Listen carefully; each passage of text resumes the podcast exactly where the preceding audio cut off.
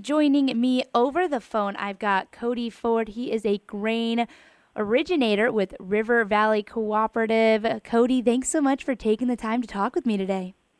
Of course. Thanks for having me on the show. Of course. There's a lot of things that have been going on. It's harvest season, so you've definitely been keeping busy. Tell us a little bit about what's been going on. Yeah, most definitely.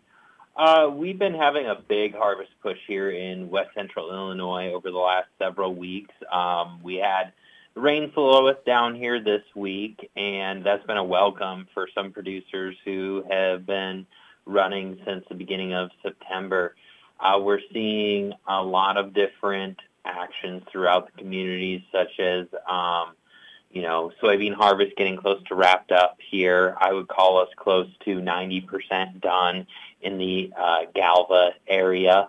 And I would say corn is about 50% um, done as, as we look across the spectrum.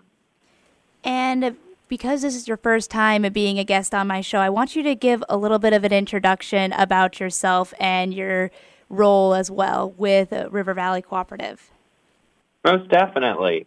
So I'm originally uh, from Northeast Iowa, up by Decorah. Uh, I have been in the grain business approximately seven years. Uh, started with River Valley. Um, this will be my second year over here at Galva.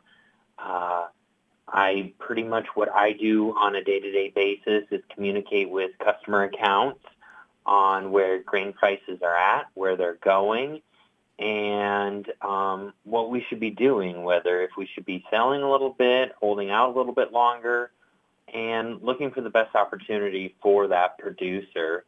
So my job is really to try to get a whole approach, as we call it here at River Valley, a whole acre approach, where we even work with the agronomists and that and talk about solutions that may work for that producer, uh, whether it be um, when they book their fertilizer. You know, maybe it's a great time to sell a little bit of grain and take that risk off the table. So that's a conversation that I go out and have. And that's what my day kind of consists of. Um, I'll do a little bit of market analytics as well. Um, I will look and see where uh, the market's been, where it's heading, and give uh, give my producers a little bit of an update of where I, I think it stands um, and my bias to help them pick through their solutions. Um, most of the grain that I purchase goes directly into our feed mill for the feed business at River Valley, and uh, that's that's a really unique opportunity.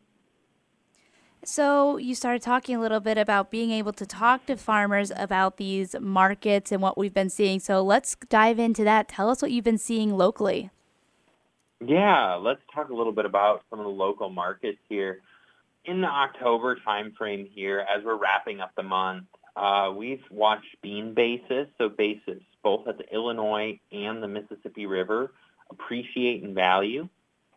We were seeing values down in the 70s, uh, so 70 cents under the Board of Trade uh, during most of the first part of October. And then as the river level started to come up a little bit on the Mississippi, uh, we started to see the bid get even better. So we went back to what would be considerably a historically tight basis level for soybeans, where we've seen river values get back to the 15 under area, which is a very aggressive number, uh, especially with our carryout situation. And what about the corn side? You talked a little bit about beans there. Yeah, on the corn side, uh, we've seen some ethanol processors poke up their bids a little bit more. Uh, the river for corn has been a little bit lackluster. Uh, we've really had a hard time getting the demand that we need out of the Gulf to pull that grain down the river and elevate those bids. So right now, it's a it's a processor's market. Um, so anybody in the ethanol industry uh, you know, depending on when they need corn, they they've been posting a bid structure that has been in a carry market, which we haven't seen since probably about 2019. Uh, this was one of the longest markets where we stayed inverted, or futures were futures and cash prices were higher in the front, rather than the back. And that doesn't usually happen very often. It happens about once every 10 years or so. But we stayed in that pattern for a particularly long time until it broke uh, this year and we started to put carry back into this market.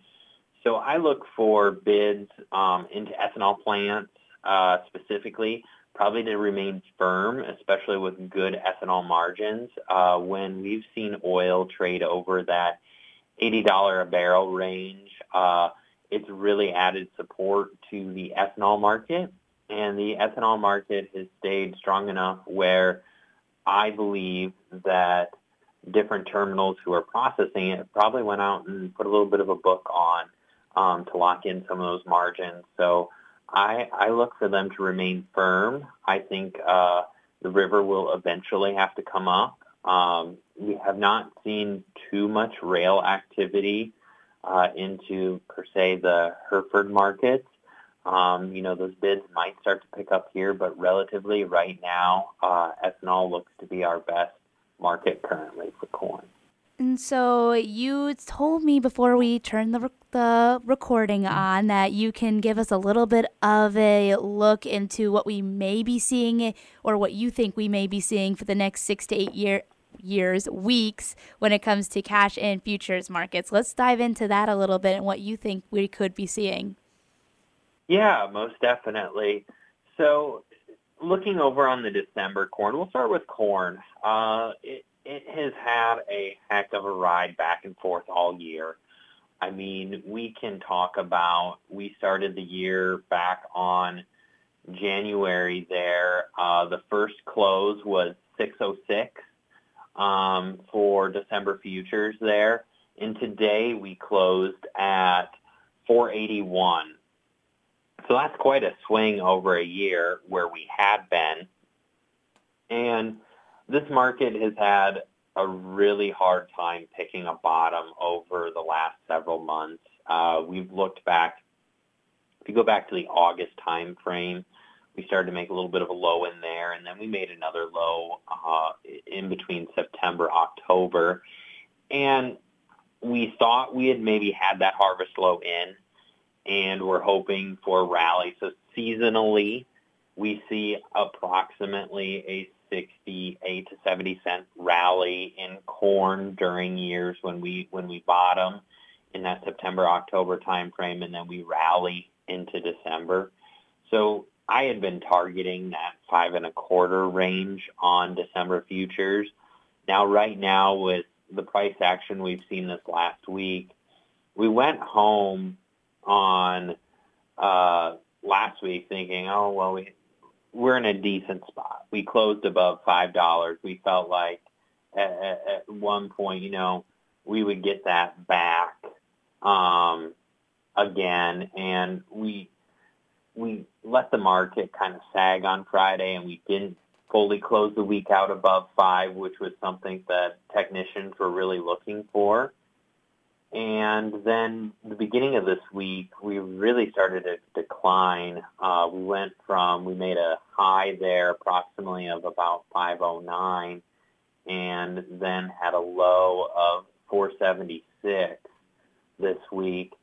And it was, it was a much wider trading range than what we've had over the last several weeks.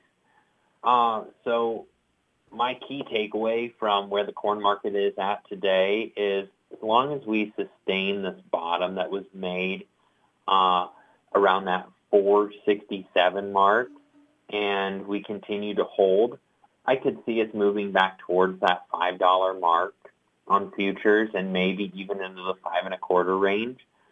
Uh, if I was a producer, I would be really looking at making some cash sales in that area uh, and even taking a look at selling uh, out into the later date time frames, such as March and April, where you, you see a traditionally stronger basis. And there's a little bit of carry in the market as well. So I would take those opportunities as they come along. What are some things that we've been seeing in the world that have been affecting these prices? Yeah, so some of the larger things we've been watching is China has not been a big enough player in our corn market like they had been the last several years. Uh, they were booking a lot of cargoes out of the Gulf, and that's something that's really hampered our uh, prices. Is that we had that we had that demand, and we also had a much tighter balance sheet. We were talking about a a 1.2 to 1.3 billion bushel carryout, where um, today we're looking at this crop here going to be probably a 2.1 to a 2.2 um, billion bushel carryout. So that's really weighed on prices that we have larger stocks in the United States. Uh, we also have Argentina and Brazil. Both are a little dry right now. Uh, so that, that has helped support the market a little bit as well. But last year we have to remember that Argentina and Brazil were dry, and Argentina specifically, and they were a little bit low on, on their beans and corn. So that made some of the trade routes a little unorthodox, where they came from other areas of the world to to get grain, but grain got moved around, and along with the Ukrainian-Russian um, war that's been going on, uh, depending on where grain is flowed from, it's came from different parts such as, you know, South America, North America, and it's gotten to the people that need it. But this year with uh, potentially better weather in South America and corn and beans being able to move on the market uh, in the Ukrainian area, and then even Africa. Um, that was a new one that has came online in the last couple of years of possibly doing some exports. So worldwide, we're starting to get a heavier balance sheet on corn. So uh, there's just not as many bullish factors in the market as there has been. So let's take a look now on the soybean side. We just focused on those uh, corn numbers, but what about soybeans? Yeah, so soybeans has a have almost a completely different story. Uh, we're looking at a soybean carryout uh, closer to pipeline levels. Um, my personal, I personally, I believe we're probably a little bit below that two um, million bushel carryout that the USDA has been saying, and I think that's going to add a lot of support to our our bean market in general. Uh, you have South America working on getting getting crops in. They're a little bit drier, uh, and that's that's really helped us here. If you go back into the October time frame, the beginning of the month, we had made a, a pretty low um, low on the chart there. Our harvest low was right at that 1251 area, and then we climbed back up all the way into that 1314 area and that was over pretty much some South America weather scares, and I look for that to be a contributing factor here into the next couple months. I think you could see soybean prices increase. Uh, I look for targets anywhere in that 1350 to um, 1375 area. I'd really be interested in getting some sales on there and then even looking out into the following year to put some sales on. So, as we move forward, ending out October, head into November, what are some things to look out for? Yeah, so today with us heading out there, I would say the big takeaway is going to be watch what we see for exports, uh, see if they keep building if we can keep building some exports uh, in corn and beans, that would be really supportive for both markets. Uh, really want to watch and see how ethanol margins hold up coming into the November, December time frame. I think as long as we see elevated uh, oil prices, we're going to see a good mar- or crush margin for those ethanol plants, and I see them staying pretty well, bidding up for corn here.